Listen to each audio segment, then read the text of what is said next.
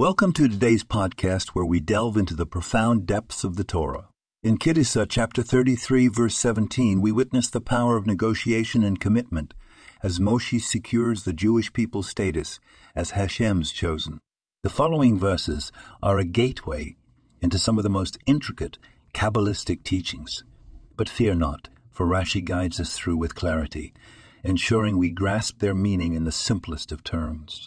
The concept of hope, or tikva, resonates deeply within Israel.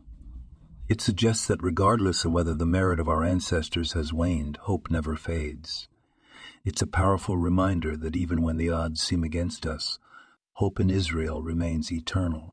Hashem's promise to Moshe is a testament to the power of prayer. The assurance that the recitation of the thirteen attributes of mercy will always be heard reinforces the importance of these attributes in our daily prayers. It's a central theme that not only enriches our prayer experience, but also strengthens our connection to the divine. When it comes to understanding the divine, we are reminded that God is beyond physical form.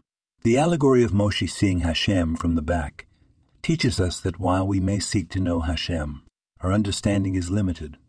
This allegorical vision represents a universal equality, as from the back, everyone appears the same.